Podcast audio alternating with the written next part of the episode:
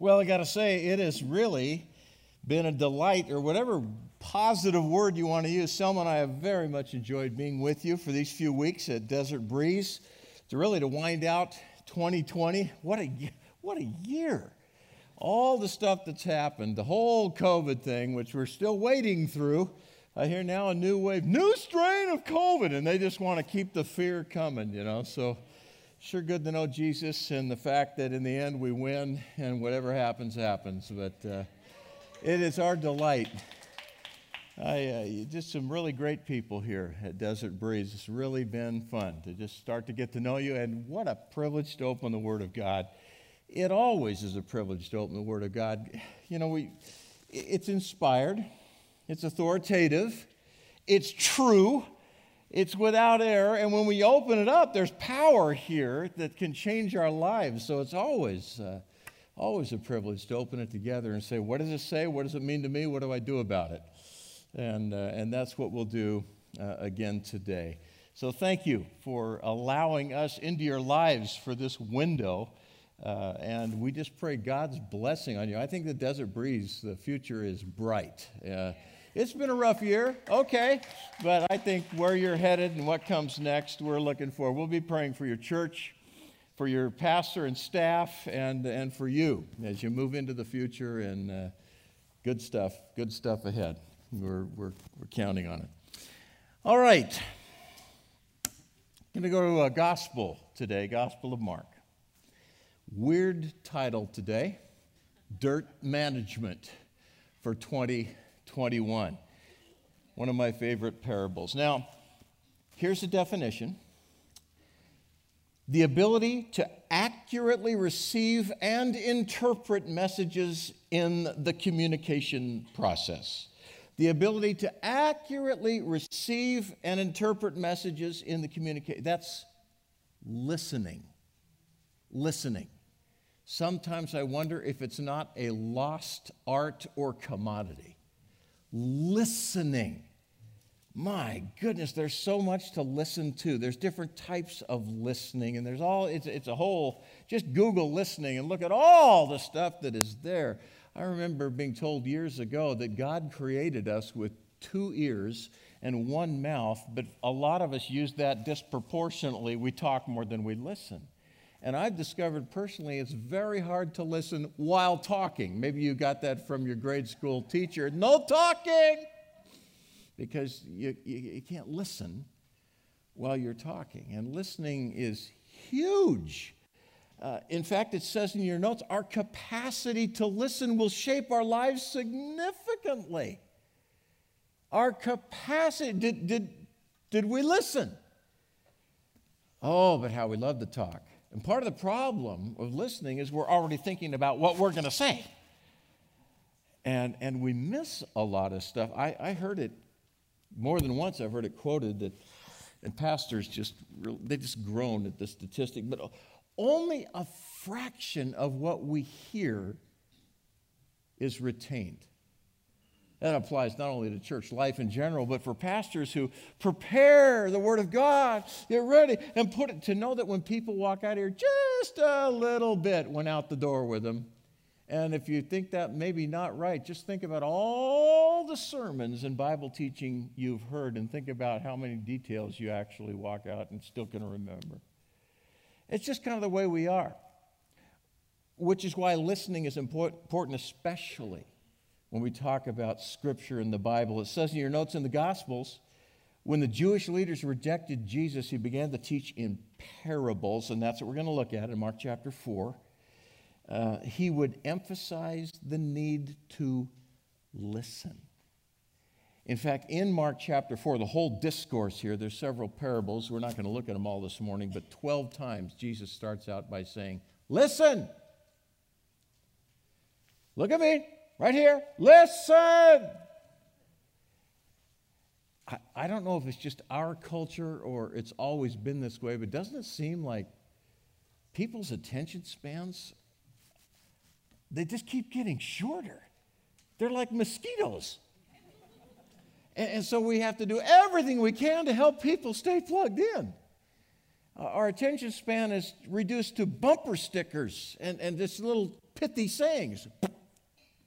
Because for me, I market, I grew up with an old TV with a hanger for an antenna, and there was no such thing as a remote control. But now, now, you sit with your thumb on the remote. Whoever in the room is in control sits with the remote. And if that's boring, click on the next thing. Don't like that, click on the next thing. No, click our, our attention, it's harder and harder to listen.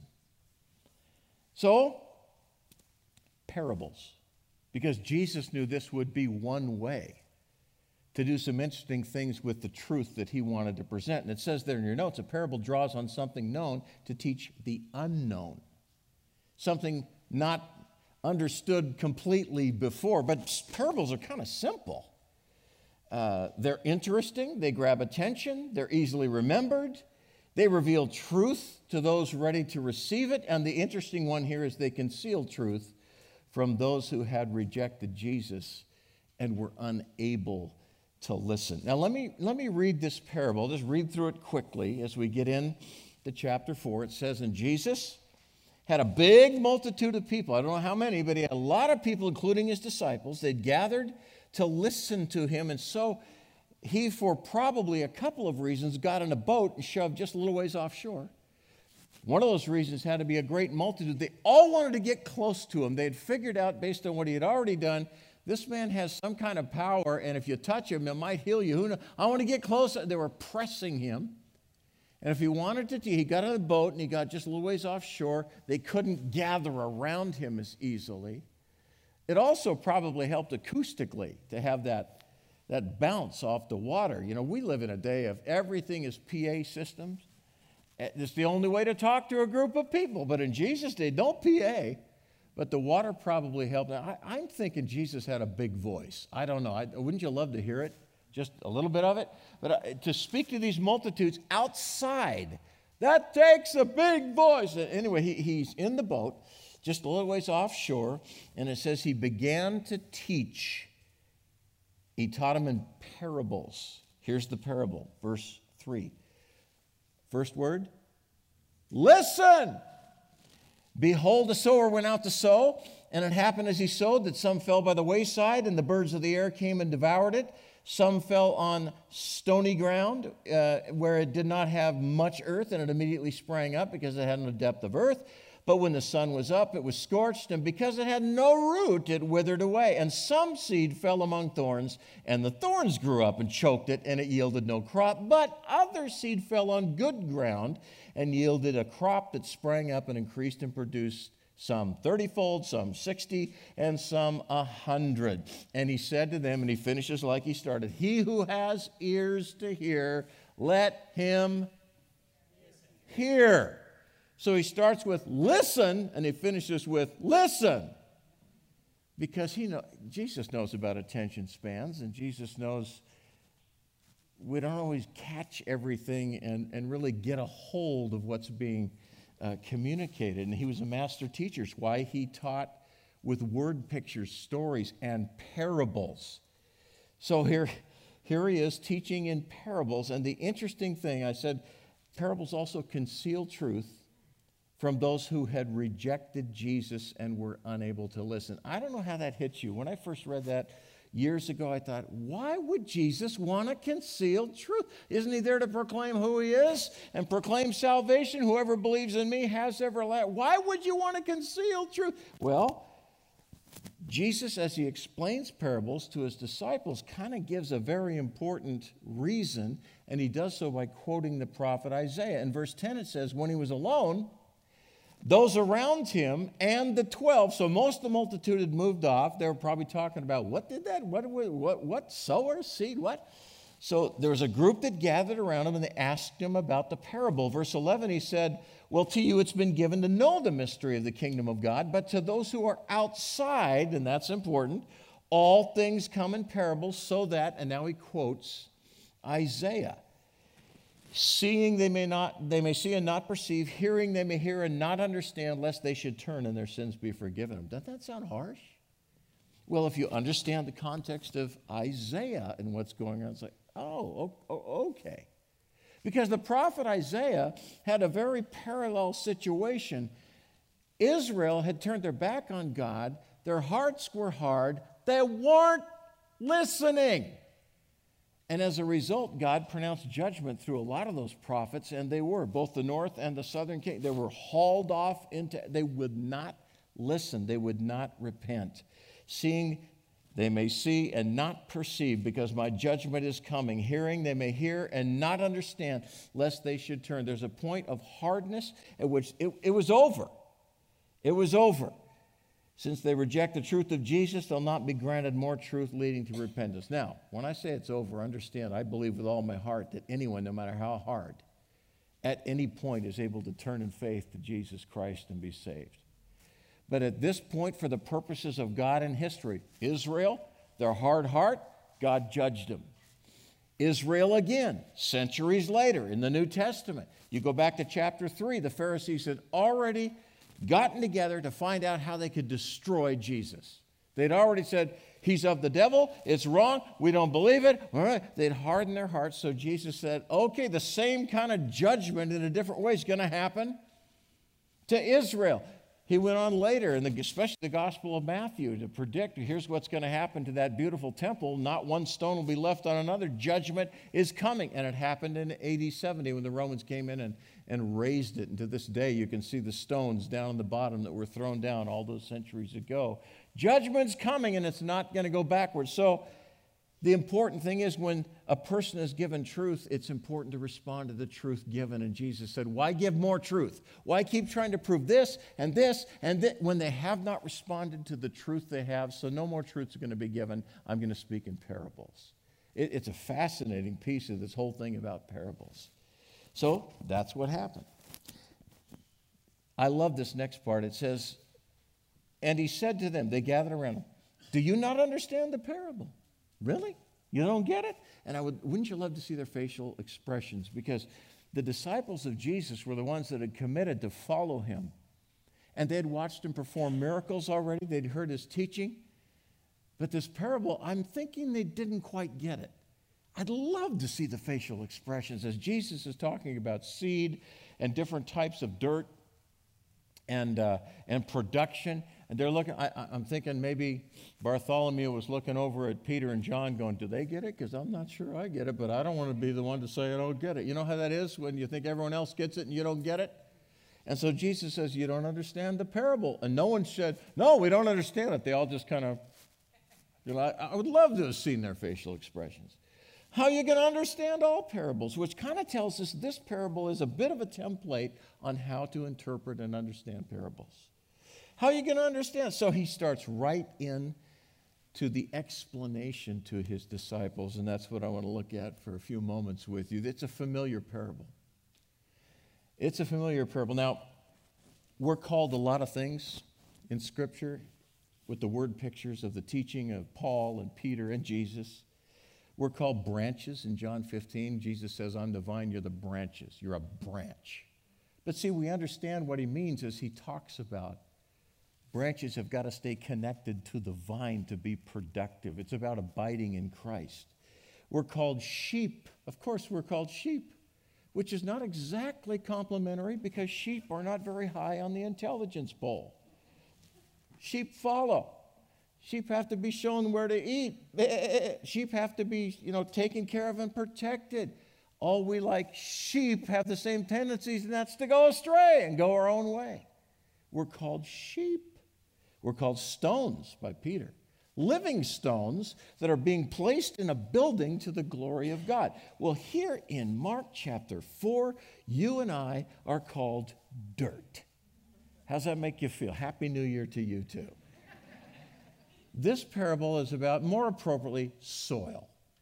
And I got to tell you, there's soil is different everywhere you go. I, I grew up, spent a good part of my life in the Pacific Northwest where it rains a lot. There's always moisture in the ground. It is green, green, green. Trees are huge. Everything is green, green. All even in winter, eh, summer stays. Well, the lawn burns up, but the green in Oregon. In fact, when Selma and I first came down to Phoenix a number of years ago, I remember it was one of those days when you could see. It wasn't raining in Oregon. We took off out of Portland International Airport, and it was just like a carpet of green. As you take off, here's the Columbia River, green over in Washington, green in Oregon. You get higher, oh, mountains, lake, just trees as far as you can see. It's like, oh, wow. Even Eugene, Oregon is called the Emerald City, not Wizard of Oz. That's what they call it. it, is green, green, green, green, green. So then we get up above the cloud layer, down to Phoenix. We come down where there is no cloud layer. And I remember looking out the window, and this isn't the nicest thing to say, it was my initial reaction. I looked out the window and I said, It looks like a burnt skillet down there. there was hardly any green. Well, if you've flown into Phoenix, you know exactly what I'm talking about. Well, why? Well, moisture is a big part of it, soil is another. It's taken us years to figure out the big differences in flora and fauna between the Northwest and the Southwest. Things grow different, the soil is different, different nutrients, different. I didn't know that there was such a thing as a drip system. See, in Oregon, it's built in, it just drips all the time from heaven. But you come to Phoenix, you got to put in all those lines, you got to make sure they're not leaking, you got to make sure you got to. Different soil, different dirt. So, so here we go. Well, let's see, what do we want to do? Okay, here we go. Verse 13. Do you not know? Do you not? Here it is. Verse 14. The sow, sower sow, sows the word. And these are the ones by the wayside where the word is sown. When they hear, Satan comes immediately and takes away the word that was sown in their hearts. Wow. So we're talking about people. The seed is the word. Nothing wrong with the seed. Nothing wrong with the seed. Can't blame the seed. The sower, he's just doing what he does, he's broadcasting seed. It's all about the soil. This really appropriately should be called the parable of the soils. It's about the soil. Now, I have to say something here, and I don't want to offend anybody, and you're free to disagree with me even if I'm right. we have a tendency as evangelicals to make almost everything about salvation we tend to read this parable. This, I, I, I say this because I'm guilty of this, and I remember being taught this as a young man. You're looking at hard soil, you're looking at stony soil, you're looking at thorny soil, and you're looking at good soil. And the first thing we want to do is determine who is saved and who is not saved in this parable. Well, clearly, the hard soil, the seed is snatched away by Satan. Those people aren't saved. And what about the stony ground? Well, there's no root, nothing sticks, there's no fruit. They can't be saved. And what about this, uh, the thorny ground? Oh, these people are more interested in other things in the world than they are about. I'm not sure they're saved, maybe, but I don't think so. Good soil? Okay. Now, could I just stop that train? This parable is not about salvation. The point of the parable, and every parable has primarily one point. We don't want to make them get up on their legs and crawl by trying to interpret every little piece of the parable. This is not about who's saved and who's not saved. It's not. It's not what Jesus is talking about. He came preaching the kingdom of God and what it's like, and he's giving principles for kingdom living. He's not talking about who's saved and who's not saved, but that's where we tend to go. How many times have you thought, watching a person in his lifestyle, I wonder if that person is saved? I just want to remind you that there's not one place in Scripture that tells us our responsibility is to determine who is saved and who is not saved. Not our responsibility. God looks at the heart, we look at the outside. Now, we can look at the outside and see, whoa, he's got that bad habit, he's got that sin problem. That may be a matter of being in fellowship with God, but it doesn't mean you're saved or not saved. And we are guilty. The church in America is guilty of.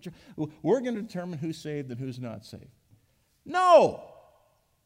Nor is this parable about that. Okay, I've hit that hard enough. Let's, let's, let's kind of move on. Hard ground, hard hearts, and Satan is instrumental in it. How does a heart get hard? Oh, there's all kinds of ways. And maybe it's just by all of the distraction and the things going on around us. Maybe, maybe it's by other poor examples. I've been in a lot of churches over the years. I grew up in church. I grew up, I was born into the cradle roll of a large church in Portland, Oregon. I grew up in that church. We went to other church. I've seen church I went to every VBS, every Sunday school class, Bible camp in the summer, and I went church, church, church. I've been in all my life. I've been in church, and I got to tell you, the problem with church is there's people in it. We're people and we have issues. And it's not like we check them at the door just because we now become part of a church. So, what do people do? What's the number one reason pastors hear that people will not come to church? The church is full of hypocrites.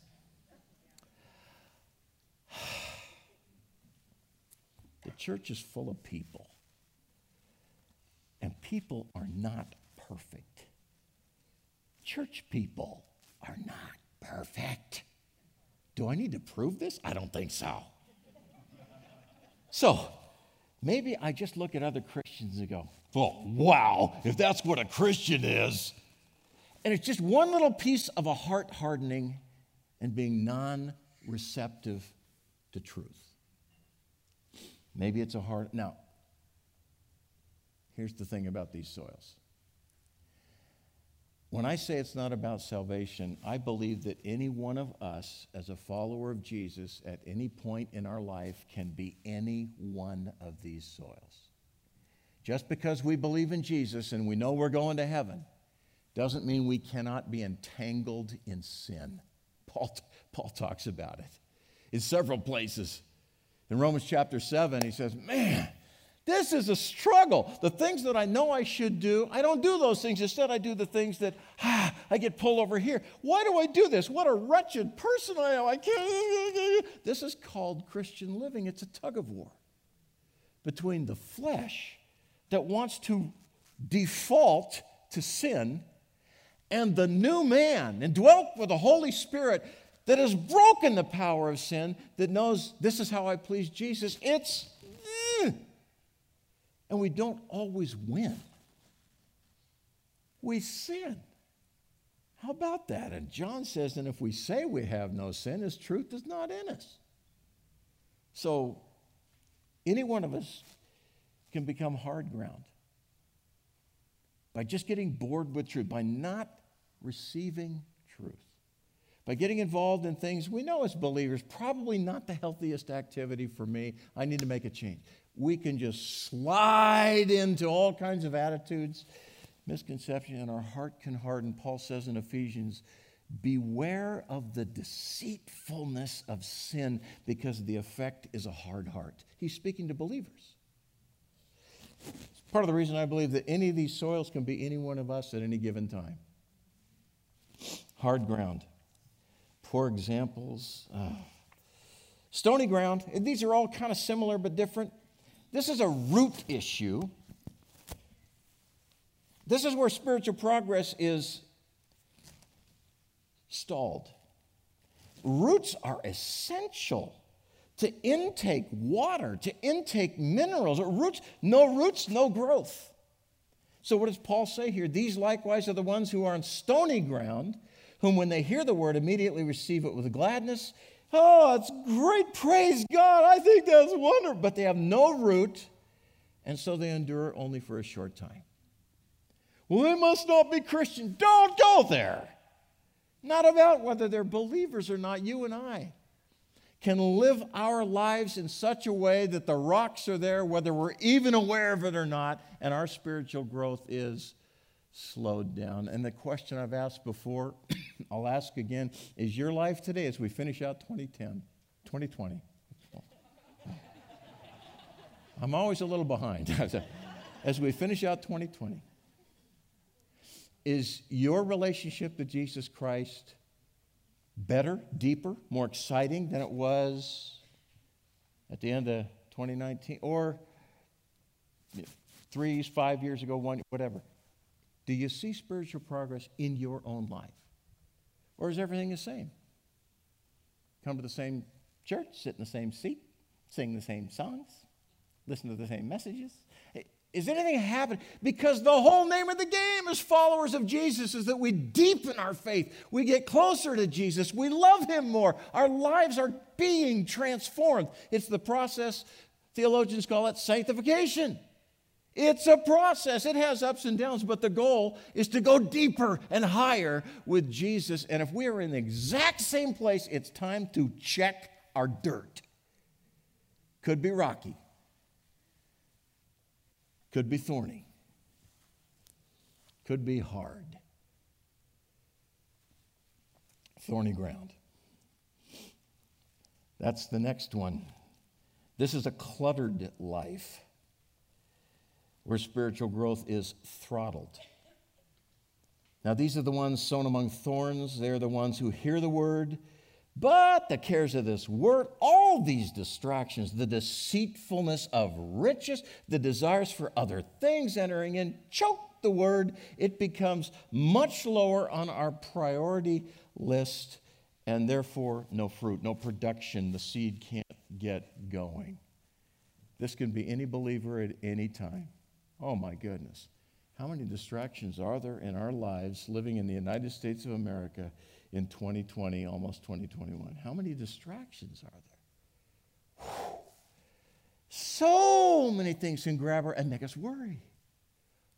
Worry so it's wonderful. I, I have to remind people sometimes worry is not a spiritual gift because it's the one they seem to you know display them on. What's gonna What's gonna happen to our country if if politically everything shifts to the, what, what, what, Let's worry about that. That's to really make things better, isn't it? What's going to happen to the stock market? What about my money? I'm trying to save my. What's going? There's so many things that can just stall spiritual progress because our attention is here, not there.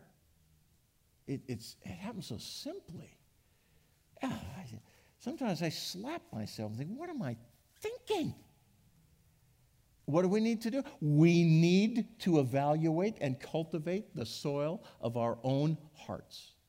And here's the thing parable of the souls, soils, it doesn't tell you. So, how do you get rid of the rocks? And how do you get rid of the thorns? And how do you. We don't need the explanation. We know there's changes that need to be made if we're going to progress with Jesus. Well, can't I just say, God, clean out my soil? No, we're responsible for this. It's our dirt, it's our heart, it's our relationship to Jesus, and we direct. Yeah, we ask for help, certainly and it's the Holy Spirit within us, but we make the choice. Are we going to listen to the Holy Spirit? Are we going to listen? Or are we going to do what comes natural and everyone else is doing and just do our thing and not even aware that our dirt is rocky and thorny and hard and non productive?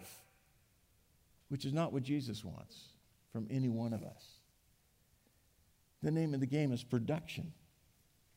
And so here's, uh, and somehow in your notes it got left out in this digital age, things happen, but I think it's up on the good ground. We got good ground? We got good ground. Sorry it's not in your notes, but oh well. You, you can see it in your Bible, and that's more important. These are the people that receive truth and apply truth. These are people that are listening and take to heart God's truth, God's principles in His Word. Then they change. And what's interesting here, here's, here's the passage, but these are the ones sown on good ground those who hear the word, accept it, and bear fruit. And then it says, some 30 fold, some 60 fold, some 100 fold. So even among those who are good soul, there's a variance of production because there's a variance of soil. And that's on us. How do we fertilize it? We spend time with God. How do we get the rocks out? We do what Paul commands us to do. We put off the old and we put on the new we determine to follow Jesus, no turning back. And that means we make decisions that are not always easy in life because I want to do this, but uh. so I'd love to end 2020 with a dirt check for each one of us. Because moving ahead it's such a great time to do it. It's just a calendar, I understand that, but such a good time to just kind of evaluate a few things in life. And that's what I'm asking. How's your soil? The soil of your soul. And the problem with parables like this, this one in particular, it's just my, my knee jerk reaction is to think of 15 people that really need to check their soil. It's not where we're going this morning. These truths are to be taken personally and individually. How's my heart? You know, you and don't look at each other, but you could be sitting next to your spouse right now thinking, I just hope my spouse gets it. no, that's not a good sign. That if you're thinking about somebody else, that means you're not listening. And Jesus says, Listen. What's your heart like? So I'll remind you in your notes there what the parable is not about is salvation. We're not talking about who's saved and who's not saved. What application would that have for us anyway? What the parable is about is receptivity, Rece- life management. And it doesn't give us a list of take these steps, do these three things, five things here for a better. It doesn't do all that. It just says some soil has rocks in it, some soil is hard as a rock, some soil is thorny, some soil and receives and produces. How hard is that to get? And I believe God calls us to check our hearts on a regular basis. Check the soil. We are the managers and cultivators of our own hearts. We don't wait for God to somehow from heaven go, and now everything. We cultivate. We make the decisions every day that are going to move us closer to Jesus or keep us from moving closer to Jesus. Those are our calls, those are our decisions. It's our responsibility.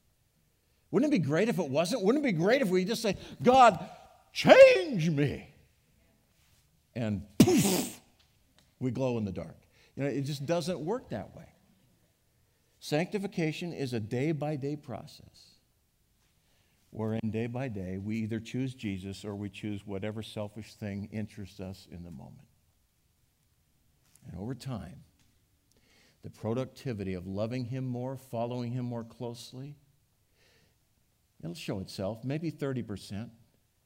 You know, I think most pastors would be thrilled if their people were even, even a 30%, because at least we're moving in the right direction.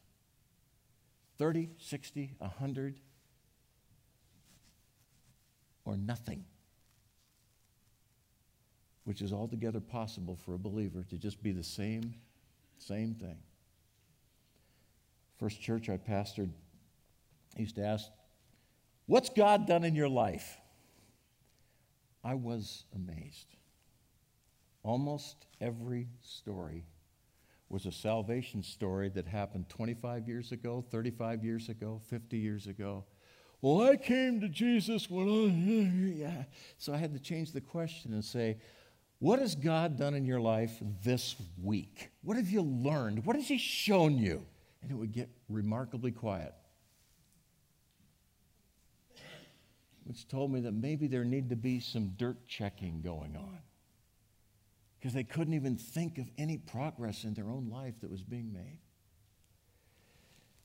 The parable is not about salvation, it's about life management, it's about receptivity. And here's the last two statements the condition of the soil determines the potential for growth. That's what I've been saying the whole time here. The condition of your heart will determine the potential for spiritual growth and advancement in Jesus. And Jesus says, Are you listening? Listen, listen. Receive truth. Receive the truth. Not so that you can analyze it and determine if theologically this is a correct. Point. No. Hear God's principles. Let them soak in. Because God's word in your heart, that is where it should be, will produce. What does that look like? Oh, it can look like all kinds of things. Changes in attitude, changes in. Uh, I got to tell you, we historically have not been good. I have a feeling the Desert Breeze is good at this, but historically, as a church, we've not been good. Years ago, I remember seeing a, seeing a man come to, he was a crusty, uh, rough around the edges guy up in Oregon. put his faith in Jesus. It was the coolest thing to watch all this happen. And one of the things I do when someone's at that point, I say, Now, here's what I'd like you to do I'd like you to pray out loud and just thank God for what He's done for you. And you, you know this for a brand new believer, one of the scariest things to do is to pray out loud with other people listening. What if you offend God or say the wrong thing or don't? You know, if they've been around at all, they know that we kind of have a cultural prayer thing. The way you pray, you've got to be able to say it right. And praying in public is. Yeah. So I, I just get him started right away. Well, this guy, he looked at me like, so I just, said just thank God for your salvation. You know, uh, ask Him for the strength and direction to grow in Him. Uh, just real simple stuff. There you go. God, I'm going to need some blankety blank help to get this thing. He just, he started throwing out words that I went, whoa! You know, I, I didn't say in my inside, I was going, whoa! Outside, I was going, yes, God. and here's the thing here's the thing people are at all different stages in their walk with Jesus. And when they're brand new, you get, brand new, you got to know they got all kinds of issues and baggage they bring with. They've been apart from Christ. They've been dead. And now all of a sudden they're in Christ and the Holy. It takes time for that. To grow. You plant seed, it's not like tomorrow. Oh, there it is. No. It takes time to grow. All of us. And, one of the things about church is uh, if you've been in church all your life like me, uh, oh, yeah, we, we know the church culture. Someone new comes in, well, yeah, he's, yeah, he's got issues. Of course they've got issues. One of the joys is watching people, watching the Holy Spirit work on people so that they are moving this way in Jesus. Not because we have church rules. You can't do that in here. We don't do that as Christians. Oh, let God do his work. And that's what I'm talking about moving closer to Jesus. Some are at the very beginning, some are a year in, five years in. 40 years in, you know what I find? It's often the ones that are 40 years in or plus that have kind of plateaued, like, oh, I got this. It should never stop, no matter how long you've known Jesus. You can always go deeper, He can always do more of a work in your life. But your heart has to be receptive to His truth. And if you've heard it all before, that's just one of the hardening things. Oh, God. And you hear His truth, and it's like, hmm. Our hearts have to be receptive. Good ground. The condition of the soil determines the potential for growth. And here's the last one to be effective. This is the point of the whole thing. To be effective, truth must be received. That involves listening with an open mind and heart to whatever truth God has for you. The world will try to distract us from listening. The world will try to harden us because of, oh, the hypocrisy. And oh, I just heard another pastor ran off with his secretary, and I. Sin is a reality we live with. That doesn't mean we stop growing in Jesus. A receptive heart to God's truth produces. So, in a minute, I'm just going to ask you to think about your heart as we close out a year. This is the last weekend of the, the last deal. Next week, new series, new year, away we go. Great time to think about your heart the condition of your soul. Whether it's rocky, thorny, you know, you know, you know, it, it's not like, this is where the Holy Spirit can really do some good stuff. It's not like someone has to point a finger at you and say, You, you got a problem. That's not what we do as church. But right now, I wonder if you just bow your head and, and I'm going to ask you to speak in the silence of your heart to God and ask Him to reveal to you, to help you know. Have you got some rocks in there? Because sometimes they can be there and you don't even know it. You just wonder, how come I'm not growing spiritually while, while ignoring what's in your dirt? Have I got rocks in there? Have I, have I allowed weed seed to work its way in so that the wrong stuff is popping? Have, have, am I hard? Am I bored with your word, with church, with the whole thing? Is it boring? Would I rather stay home and watch football? Ask God to reveal to you what's going on right. Then you just talk to Him. Lord, I want to be at least a 30% or maybe, maybe 60. Maybe, Lord, I, I just want to be productive for you. You speak to Him, and in just a moment, I'll, I'll pull it back together in prayer.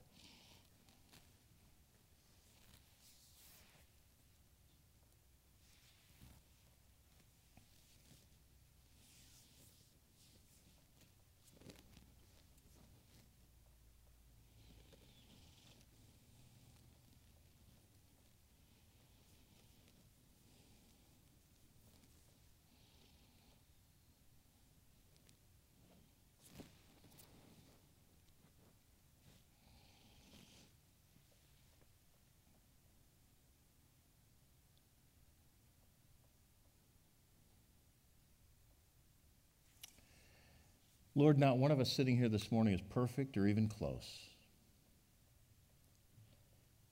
But we don't want to be those people knowing that we struggle with sin. We all do. We don't want to be those people that either sweep it under the rug or ignore it and, and allow our hearts to become harder or stony or thorny we want to remain receptive to you. I pray, Father, that even in this moment and, and as we finish out a year, that your Holy Spirit would have free rein in our hearts. Help us see what needs to change. And, Father, just make it plain to us we either are moving ahead and closer to Jesus or we're not because of the things that have snuck in or that we've allowed to sneak into our lives. Father, may right now even be a decision point for any number of us that just need to do a little soil conditioning. Because ultimately, we want to be used of you, we want to be useful to you. So do your work in our hearts. Show us what needs to change and give us the courage to follow through. And we ask this in Jesus' name. Amen. Well, I'll promise you this. If you're able to, on a regular basis, do that heart check, you know, it's so easy to talk about somebody else. Do a personal heart check. I think you're going to have one of the best 2021s possible. And when you get to the end of the year, you'll be able to look back and say, wow, God did some work in my Not all of it was easy, some of it was even painful, but oh man, I'd much rather be where I am because I was receptive to his truth. I listened to what God had to say to me. All right?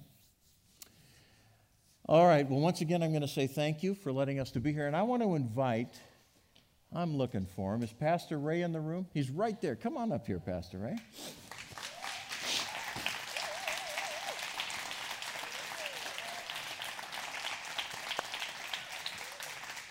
Just want to say just a couple of things. Uh, as our, our last week, Selma and I, Selma's back here, we have really enjoyed being a small part of your church for a, for a little window here. You've got great people here that not only love Jesus, but they have made us feel so welcome.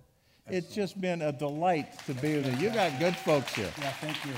Well, thank you very much that, I think that speaks to leadership here at uh, Desert Breeze. And uh, this kind of people and this kind of hard attitude, you know, 30 years you've invested here and uh, some good stuff going on. Thank you. And secondly, I just want to encourage you as you move into the future. You, it, it has been a rough year. Oh, it's yeah. Been, it's for, for a lot of people, but for Desert Breeze, you've got your own story here. Yes. Next week, you, you start a new year. What, what a great time to drive a stake in the ground and say, let's look forward to what God has for us. I can only believe, and Selma and That's I will right. be praying. That's right. We'll be praying for you and your wife, your staff, your church, that uh, God just takes this place and, and makes it ever more productive, ultimately for His glory. That people come to faith in Jesus, that they grow in Jesus. Yes. And uh, Amen. by the way, welcome back to Desert yeah, Breeze you. Church. Thank you so much. Good. God bless you. And let me just say uh, to Pastor Jim Bull, he has been fantastic He has spoken to our hearts. Yes. Praise God. My wife and I, when we were the first weekend, he was up here teaching. We were headed out of town. We listened to him, and we looked at each other, and we just were, were delightful. We said, This is the guy that we need for such a time as this. And so, thank you for the encouragement. Thank you for the inspiration. Thank you for the motivation. Thank you for pointing us to Jesus. You are the perfect guy for this job. I don't know about perfect. Perfect. Perfect. Well, as I say, you guys, uh, I, we, we're going to be very interested to watch what happens to Desert Breeze Church. You're, you're in a good place, and as this year unfolds and on into the future, we just pray God's richest blessing on all of you as you uh, learn to keep that heart check working and keep following Jesus. And uh, going to be fun Thank to you. watch. So let me ask you, I think it's appropriate. Why don't you all stand with us? And I'm going to ask Pastor Ray if he would just kind of wind up the morning and a blessing on Desert Breeze Church and thanks to God. Thank you. God, we love you. We praise you. We thank you, God, for your steadfast love is better than life. And we've had opportunity today to, to bask in your love and in your truth. And so, God, we thank you for Pastor Jim Bull and his wife Selma and their family. We pray blessing upon them. As they have blessed us, we pray blessing upon them. The Lord bless them and keep them. And God, your face shine upon them. And God, as we head into the future as, a, as the DB family, Lord, uh, we, we echo the words uh, found in Philippians chapter 3, verses 13 and 14. One thing we do is forgetting what lies behind and straining toward what lies ahead. We press on for the goal of the prize of the upward call of God in Christ Jesus for what you have in store for us in 2021. And God, we, we thank you for the promises found in Jeremiah 29 11 and 13. For I know the plans I have for you, says the Lord plans to prosper you, not to harm you, plans to give you a hope and a future.